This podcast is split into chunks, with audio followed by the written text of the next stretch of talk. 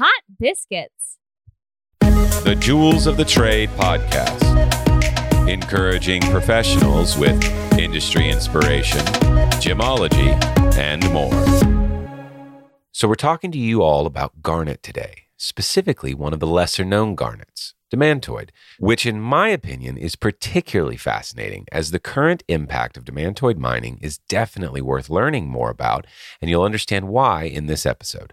I will say I've gone down the rabbit hole on researching Madagascar demantoid, which we'll be discussing today with John Ferry of Prosperity Earth.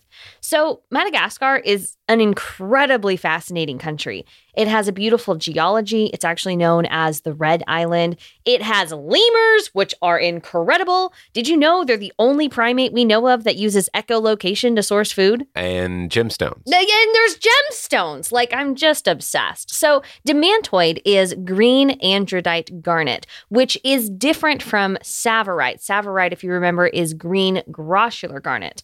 Garnet being a group of minerals, including almandine, spessartine, pyrope.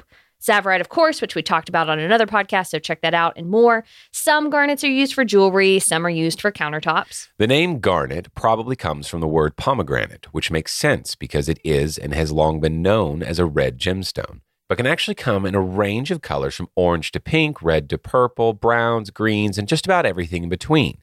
It can rarely, rarely be blue. It's certainly underrated for its spectrum of color. It's underrated for its durability as well, in my opinion. Garnet is usually natural, untreated.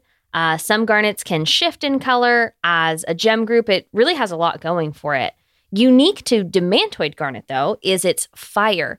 Demantoid actually means diamond like because it certainly has a diamond like presence, unlike other garnets and certainly unlike most other gemstones.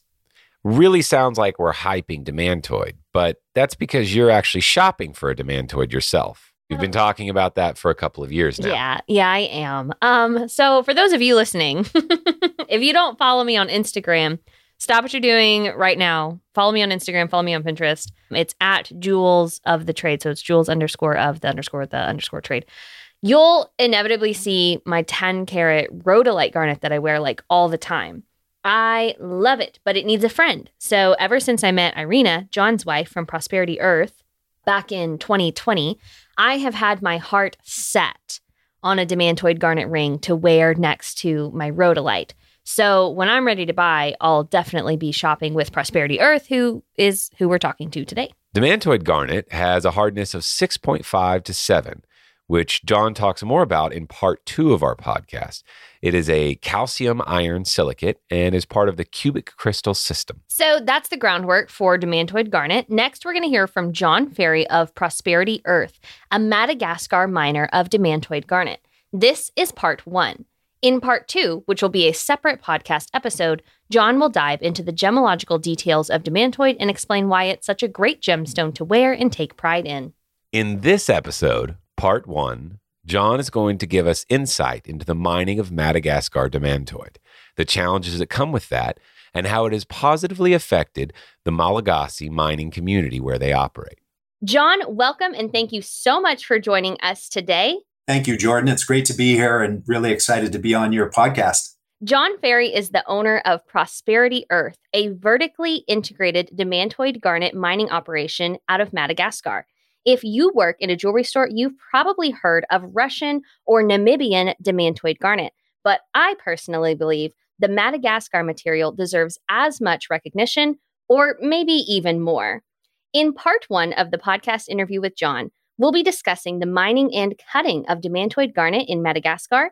And in part two, we'll be talking more about the exceptionalism of the stone and all of the juicy details you need to know about it. John, you have a fascinating background. How did you get into gemstone mining? Great question, Jordan. Sometimes I ask that myself because it's been quite a circuitous journey.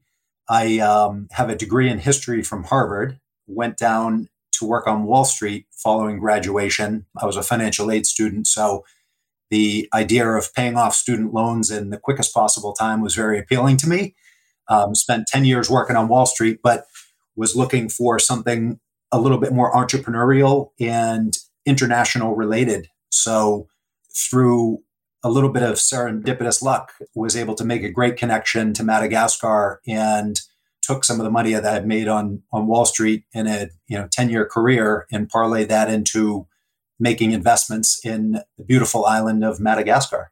It sounds like you weren't looking for a gemstone career. It sounds like you you were kind of headed in a different direction and this sort of happened to you. That's a great way of of putting it. I absolutely wasn't looking for a gemstone career and in fact, um, my wife who's been in the retail jewelry business for uh, close to 25 years now always made the joke that if I come work with her, that's going to be the end of the marriage. so there was always a kind of implicit separation of, of church and state, which I think it, for any family owned businesses out there, they'll get the inside joke that having some boundaries is always a good thing. But no, to your point, I wasn't necessarily looking for a career in gemstones as I was for something that called me and that I was passionate about and that I believed in and at the end of the day, where we first started out more in agribusiness and then have more recently migrated to color gems, this is something that, you know, is absolutely a passion of mine and touches on so many of the things that I believe in. So call it dumb luck or call it just kind of following and being in tune with what motivates you and, and what excites you. It kind of all came together and happened. Well for those listening we're going to get into more details later on in the podcast but this venture with demantoid garnet for john has been not just beneficial to john and his family but really the, the people involved with the mining operation in madagascar. But before we get into that john i have to ask you why demantoid? Uh, I mean, this is a gemstone that many, many people haven't even heard of. How did this gemstone make its way into your life? Yeah. So, demantoid, for um, people that know about it, or for those of you that have heard of it but don't know that much about it, is a incredibly exciting and beautiful and rare gemstone. And I would go so far as to say that it's the most undervalued of all color gemstones out there undervalued based on the fact that in jewelry and colored gems the driver of value tends to be you know beauty and rarity. And obviously you need items that are durable as well. There's a lot of beautiful and rare things out there but they're not built to last. Demantoid hits on all three of those points. And whether you know what demantoid is or not the first time you see it it's incredibly eye-catching it's it's beautiful. It's exciting because of the fire and brilliance that it kicks off. So it's um, one of those things where I saw an opportunity in Madagascar along with my business partner, and we'll, we'll talk more about him in a in a moment. But we saw an opportunity together to really mine, add value to this exceptionally beautiful and rare gemstone, and bring it to market in a way that has never been done before. I hope that's exciting to a lot of your listeners, be they retailers or designers and ultimately the end customer because that's that's what we're trying to reach. Well, and demantoid garnet for as long as I've known about it has been more promoted in regards to Russian material. Like a lot of people pushed the horsetail inclusions in the Russian material, but the Namibian is is a little less talked about and the Madagascar even less so. And my guess is that the Madagascar hasn't received as much attention because it's kind of the newcomer to the demantoid market. Is that correct? It is, and that's correct. Let me just get something right off the table. We have Russia and Demantoid beat by a long stretch. Let me um, be a little bit more modest, Jordan. You're absolutely right that where Madagascar materials, the new kid on the block being a relatively new discovery. The deposit's only a little over a decade old, and that compares to the Russian material, which is, is found in the Ural Mountains that's been around for 150 plus years. It's demantoid at the end of the day, but there's a lot of, when you peel back the layers, there's a lot of unique features that Madagascar and demantoid has, and um, not least of which is the uh, size of the crystals, which tend to be bigger than both Russian and Namibian material.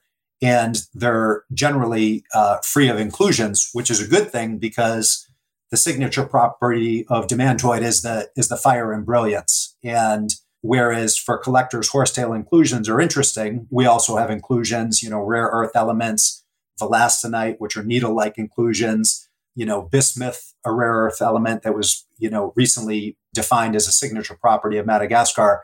At the end of the day, what I tell, you know, a lot of our clients is buy, of course, the gem that speaks to you and that you fall in love with, but you never go wrong buying gems that are that are more free of inclusions and really have that fire and brilliance. Absolutely. I agree. And John, I recently read the article that you recommended to me from Gem-A discussing inclusions in the Russian versus Namibian versus Madagascar demantoid garnet material.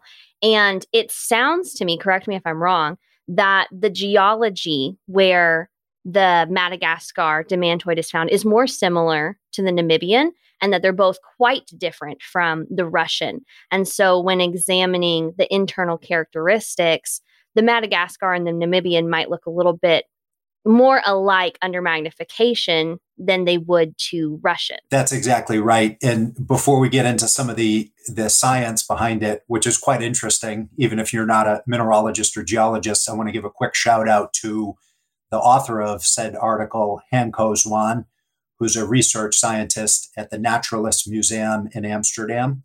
That's at Darwin's museum, by the way. For those of you who are not familiar with it, extremely prestigious in, in Europe. And Hanco did unbelievable research, uh, groundbreaking research on inclusions and, as you mentioned, you know the signature properties of what makes Madagascan demantoid different than Namibian, different than Russian and also for the Journal of Gemology, which is Gem-A's uh, publication. The editor of that journal is Brendan Laurs, who's a, a, fantastic editor and well known in the in the circle. So if you get a chance to read that article or simply page through some of the pictures, the photomicrography is is fantastic. And we're going to link to that article in the podcast. So for those of you listening, the link is here and ready to be clicked.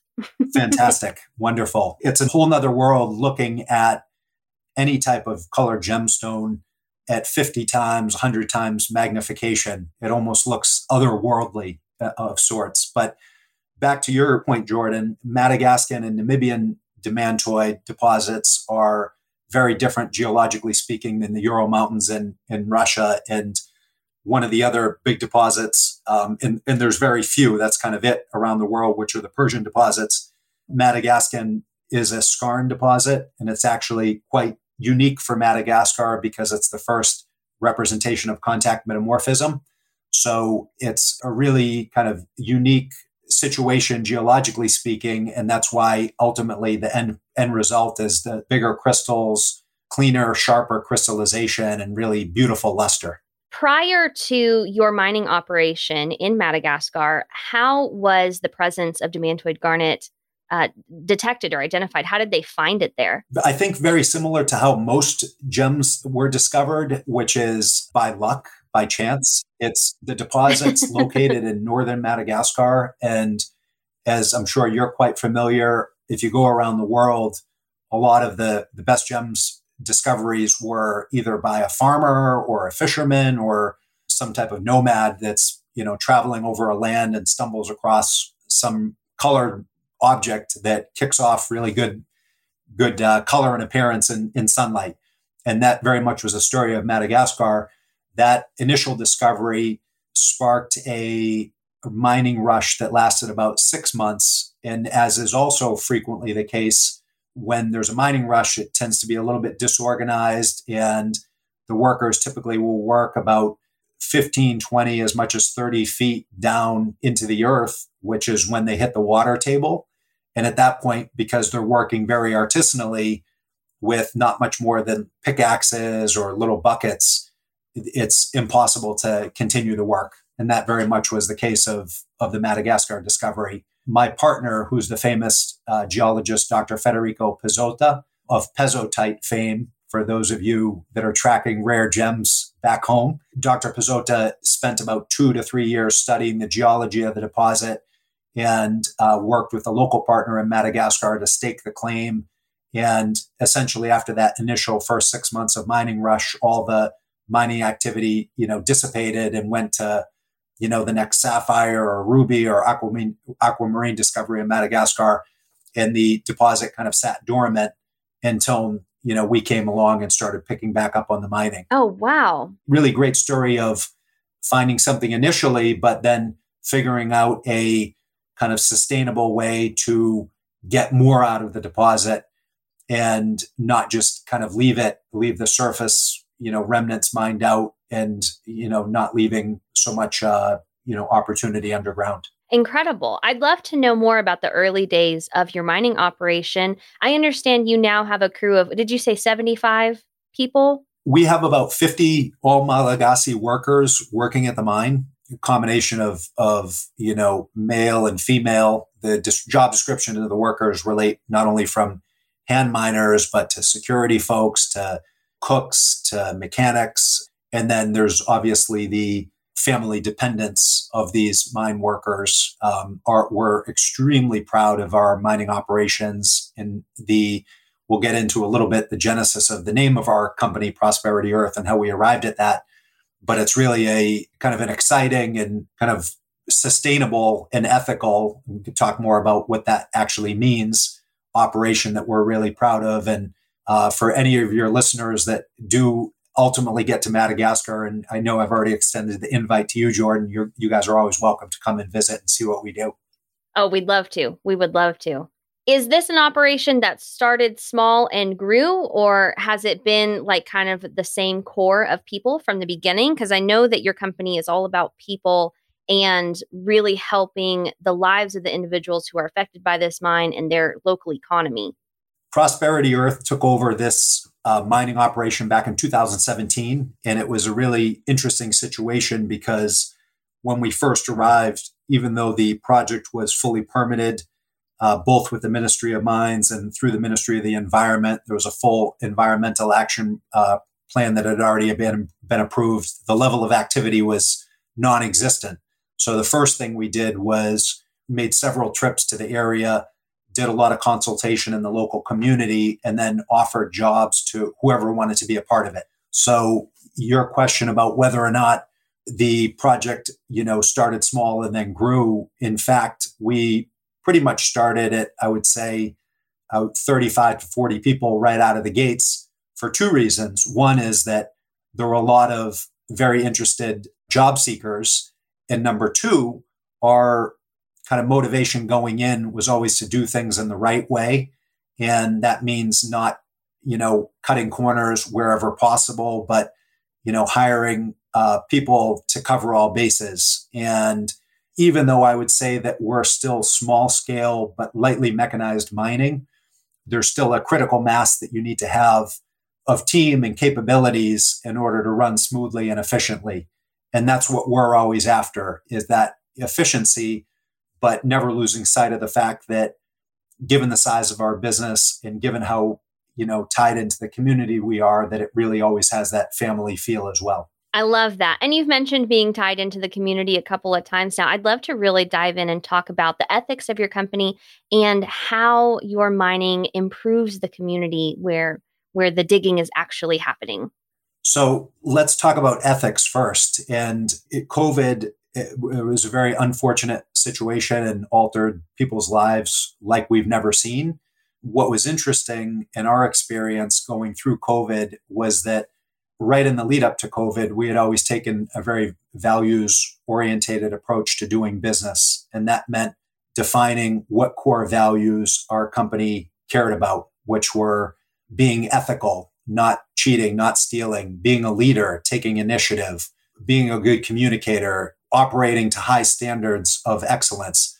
So, all of these core values were something that in a place like Madagascar wasn't typically how business was conducted. I know in corporate America and some of the other developed countries around the world, a lot of times you look at their website and they they have their, you know, their vision and values clearly defined on the website and they have their business strategy clearly defined. And even I'm sure a lot of your listeners, retailers and family businesses out there have that that same approach to business. This concept that we're talking about is very new and not typically defined or discussed. And it was probably something that I was exposed to in my 10 years working on Wall Street that I tried to bring to Madagascar and share with our team and discuss very openly and figure out how that could be a core way of doing business, which always isn't the case in, in Madagascar. And why I'm bringing this up and why it matters is that this incredible dislocation that COVID created actually turned out to be a really good test for us to see whether or not we were walking the walk, talking the talk when it came to, to values and this family style approach to doing business. And I would say it was the single biggest factor of not putting the you know the apple cart before the horse and saying okay we want to you know find the largest demantoid crystal in the world or we want to make the most beautiful ring but actually starting with a values approach to doing business.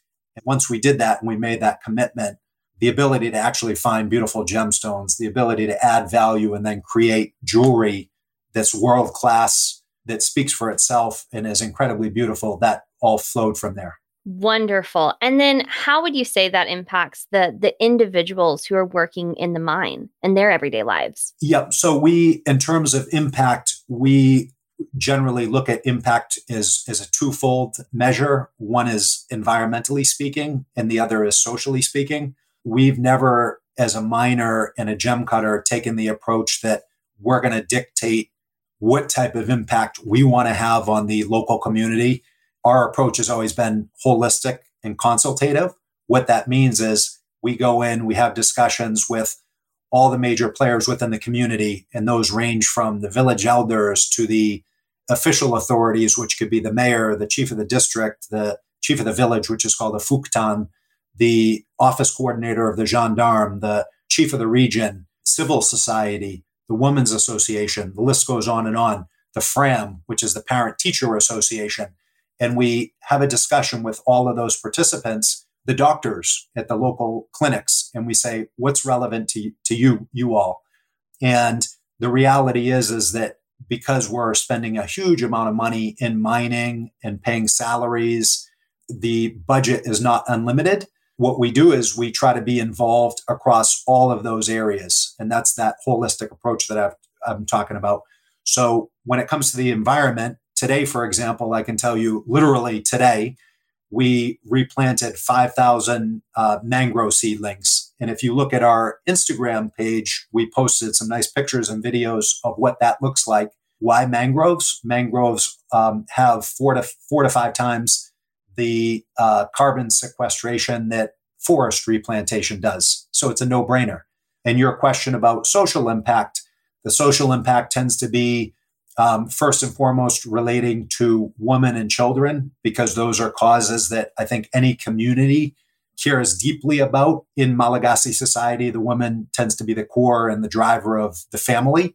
So we're very much focused on supporting a women's association and tying that into things like the mangrove replanting or different education initiatives, giving out school kits or renovating school infrastructure or healthcare initiatives, making sure that people are um, getting the proper medical care that they need, making sure that doctors are paid. There's a whole long list, even things like local infrastructure, you know, contributing money to the security for good law and order. So it's a long list of, of projects, but the projects, again, are driven not by us, but by what the community cares about. A budget is put together and then a description of who's accountable for for delivering what is defined. And that's how we work.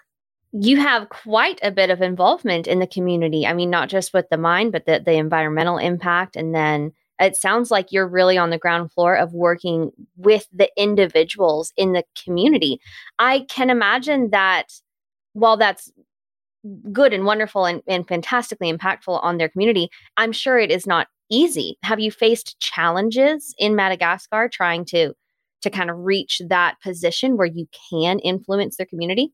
There's always challenges, and that's a that's a great question. At the end of the day, the easiest thing to do would be to parachute in and drop aid a certain budget to fixing a road or rehabilitating a school, and there's nothing wrong with that. But because we're the miner and we're there on the ground 24 7, 365 days out of the year, it's requisite that we're always present and there's always this constant engagement. And it's not easy. Challenges that we face tend to be logistical challenges relating to a developed country. Madagascar has had some really impactful uh, cyclones this year, or hurricanes in this part of the Northern Hemisphere, as we call them, that have been devastating. Fortunately, not in our immediate area, but all along the East Coast. So, invariably, there's you know weather related issues or there's road and infrastructure issues if you ever look at the the highway the national highway which would be the equivalent of our you know interstate highways they're frequently during the rainy season washed out and impassable, such that if you're driving from what we would call state to state, you might spend two days sitting there not being able to transit. And then, of course, I would say one of the constant challenges is always leadership, right? Is just making sure that you have the right people in the right position that are doing the right things, taking the right initiative. And that's not always the case in African governments, sad to say but we ethics and uh, you know good ethos know no passports so our prosperity earth business ethics and ethos and values that we cherish uh, transfer from the us all the way to madagascar and back to the us so we're extremely proud about that but you're you're right on my worst day. Sometimes we always question you know is the hard work ever going to let up? And it doesn't seem to but what's rewarding is knowing that we're having really positive impact on the ground. Absolutely. And I wanted to bring up too, because it's not just mining that you're involved with, but as a vertically integrated company, you're also cutting the material. And my guess is that those cutters are in Madagascar as well. That's exactly right. So after we mine the gems up in northern Madagascar, we transport them to the capital city, which is now about 15 hours away. So it's no short, uh, you know, transit when we get the product in the capital city of Antananarivo, which is a very beautiful, picturesque city. We bring the product to our, our gem cutting lapidary, which is staffed with about 10 professionals, and they're able to do really top quality, value added gem cutting. What does top quality mean? It means cutting uh, material with the, the proper proportions, the proper angles, and demantoids, that the type of gemstone, even though it does have more fire than diamond, it has to be cut to the same standards as diamond. So we're again super proud of the fact that we're doing that in Madagascar, not in Antwerp or Israel or other countries where maybe the technology is more advanced and they have multi generations of experience doing such in the diamond trade. We're actually able to achieve those those global standards in Antananarivo and create more jobs and add more value to the to the local economy. I have to say this what you're talking about right now is my favorite thing about the colored gemstone industry and being able to create these incredible opportunities for citizens of a third world country and give them an independence and a financial situation that otherwise they might not have. I think it's a wonderful way to impact people and I wish more consumers understood the positivity behind colored gemstone mining, especially examples like the operation that you have in Madagascar. Absolutely. And if I can just jump in real quickly, before we were mining colored gems, we were actually working with cocoa farmers in northern Madagascar doing chocolate and vanilla. And the ethos is exactly the same, where we're all about helping the miner, helping the, the farmer, to get the best possible crop or gemstone out of the ground from earth, add value to that so that everyone benefits. And it's this virtuous cycle. And at the end of the day, the customer benefits because yes, we're we're in the jewelry business, we're in the color gem business, but I like to tell people I'm in the business of selling value and values. And what I mean by that is that you mentioned you love the value added piece of gem cutting what that means. It's direct transferability of value to the end customer because we're cutting out a lot of the middlemen. And the people that are actually doing a lot of the hard work be it the miners or be it the gem cutters are the ones that are able to reap more of the benefits. And that's why the end customer and the retailers and the jewelers should really care about working as close if not directly with the mining companies because they're the ones doing a lot of the hard work. The second thing about the values is that the more transparent a supply chain is, and the more you know who's involved, and the more open they are to share what they do and not hide the secret sauce, you're then able to feel a part of the values, the vibe, the ethos. What are they bringing to the table? Who are these people that are behind it? And that's why I get back to a comment that I made earlier in the podcast that there's an absolute standing invite for anyone that wants to make the long journey to Madagascar to come visit us at the mine. And we'd love to host you. Go do it. If you're listening, call John. Go to Madagascar. I'll go with you. Let's all go. My husband and I would really love to go out there. it's really a amazing experience. And in Madagascar, speaking of of such, because we haven't talked too much about the country, is for for those that don't know, it's an Indian island nation. It's part of Africa, the African continent, but it's an island in the Indian Ocean. That's the fourth largest island in the world. Close to 70% of the flora and fauna are endemic what that means is anything you see in the wild in nature in Madagascar is only found in Madagascar. So it's pretty incredible when you think of that about the biodiversity and the implications that kind of has on, you know, today's day and age in the world we live in. If you want to go see some strange things and landscapes and cultures and you know insects and birds and species that you've never seen before, go to Madagascar. And the best part about that, Jordan, is that different than continental Africa, where they have the big five, there's very little animals that will kill you in Madagascar. so you can sleep well at night. Well, there's a sales pitch for you. There are very few animals that will kill you. it is the least Australian of the African countries. Excellent. Well, yes, I definitely encourage listeners to explore this and also to get on Prosperity Earth's website.